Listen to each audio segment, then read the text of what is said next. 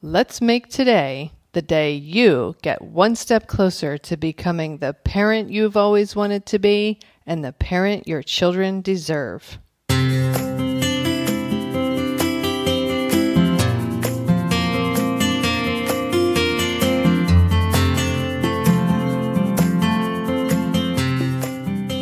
Hi, and welcome to Powerful Parenting for Today's Kids. I am your host, Erin Taylor, and I have wanted to help parents and children literally since I was 11 years old. I created this podcast to help you make a stronger, healthier, deeper connection to your child, to understand the inevitable challenges a little better, and learn some new ways to navigate them when they occur. Thank you for spending some time with me. Now let's get this show started. Hello, and welcome to episode 159. Today is a Mindfulness on Monday or a mom episode. Today, I wanted to talk about something that a parent, a mom, wrote into me about. She was feeling very stressed and frustrated, disappointed, discouraged because she yells at her child all the time. And what she discovered or determined is that she is yelling and overreacting to her child because she's not actually happy with herself. And this is a really important thing that goes back to self care. Self care is such a vital, vital, vital topic for parents and specifically for moms. If we are not filling up our own buckets, recharging our own batteries, and taking care of ourselves, our nerves will be frayed, we will be stressed and irritable, we will snap at our children, we will overreact, we will yell, threaten, and punish, and then we'll feel terrible. Our children will be upset with us. We will feel guilty, which will make us more stressed and more reactive and then we'll feel more guilty. And the spiral just goes out of control from there. It's just a vicious cycle where we we're, we're not kind because we're stressed, which makes us feel guilty, which makes us more stressed, and then we're not kind, and then we feel guilty. And it just it's just a hamster wheel that we can't get off of. But the way to get off of the hamster wheel is to step off the hamster wheel. To actually step off the wheel to find ways to take care of ourselves. And if this means going to a yoga class, meditating for five minutes a day, going to sleep a little bit earlier, maybe it means getting up a little bit earlier, 15 minutes even, so that we have time to ourselves in the morning before we have to get moving for the day. I know I always wished I could be that to, to do that. I had friends, I have friends who get up an hour before their kids to get their day started so that they can start it in the way they want to start it. But my son has always been an er- my youngest son has always been an early riser and he's always gotten up before me, even when he was a toddler, even when he was 5, and even now when he's 11.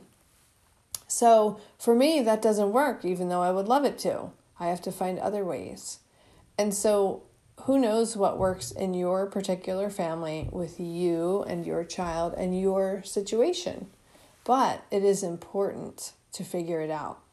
Whether you exchange or trade childcare responsibilities with a friend or neighbor or the parent of your child's friend, or whether you get a part time job, or whether you quit your job, or whether you go grocery shopping by yourself.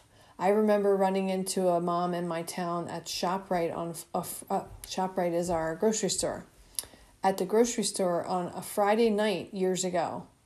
And I was surprised to see her. I said, "Oh, why are that's you go grocery shopping on Friday night?" She said, "Oh my gosh, it's so wonderful.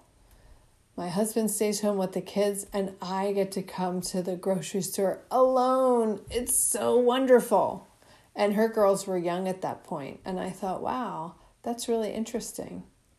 So the arrangement they had is that after her husband had been working all week, he got some special time with the kids and she got to get out, get a task done for the family, but also to be alone after she had been home with young children all day long. So, for their family, that's something that worked for them and served everyone. And so, who knows what it looks like in your family and what's going to serve you, but it's so important to take the time to consider what would work for you and what would help you because oh i meet so many parents who are exhausted and stressed and overreactive to their children and feel horrible about it and don't know how to stop it don't know how to change it don't know what to do. So my first piece of advice is to find a way to recharge your batteries to fill your own bucket, to treat yourself like the magnificent individual you are. And to also realize that raising a child is a huge, huge responsibility. And they deserve the best of you. Your kids deserve the best of who you are. And they're only going to get that if you take care of yourself like the precious, magnificent person that you are. So, my parting question to you is what do you do or what will you do to begin to take care of yourself?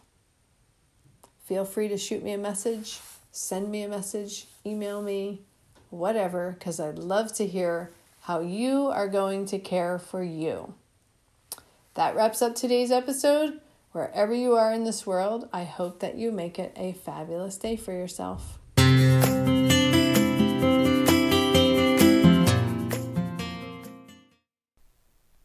That wraps up this episode of Powerful Parenting for Today's Kids. If you know anyone who could benefit from this episode or this podcast in general, please share it with them. Also, I always love hearing feedback from my listeners. I welcome you to send me an email to Erin at erin-taylor.com if you have any comments or questions that come up for you in an episode. Our children are our future. Parenting them is the most sacred task we will ever be asked to do. It truly does take a village to raise a child. Let's help each other to raise our children to be who it is they are meant to be. If at any point you feel like you need a little extra help and support, reach out to me. I am here to help you.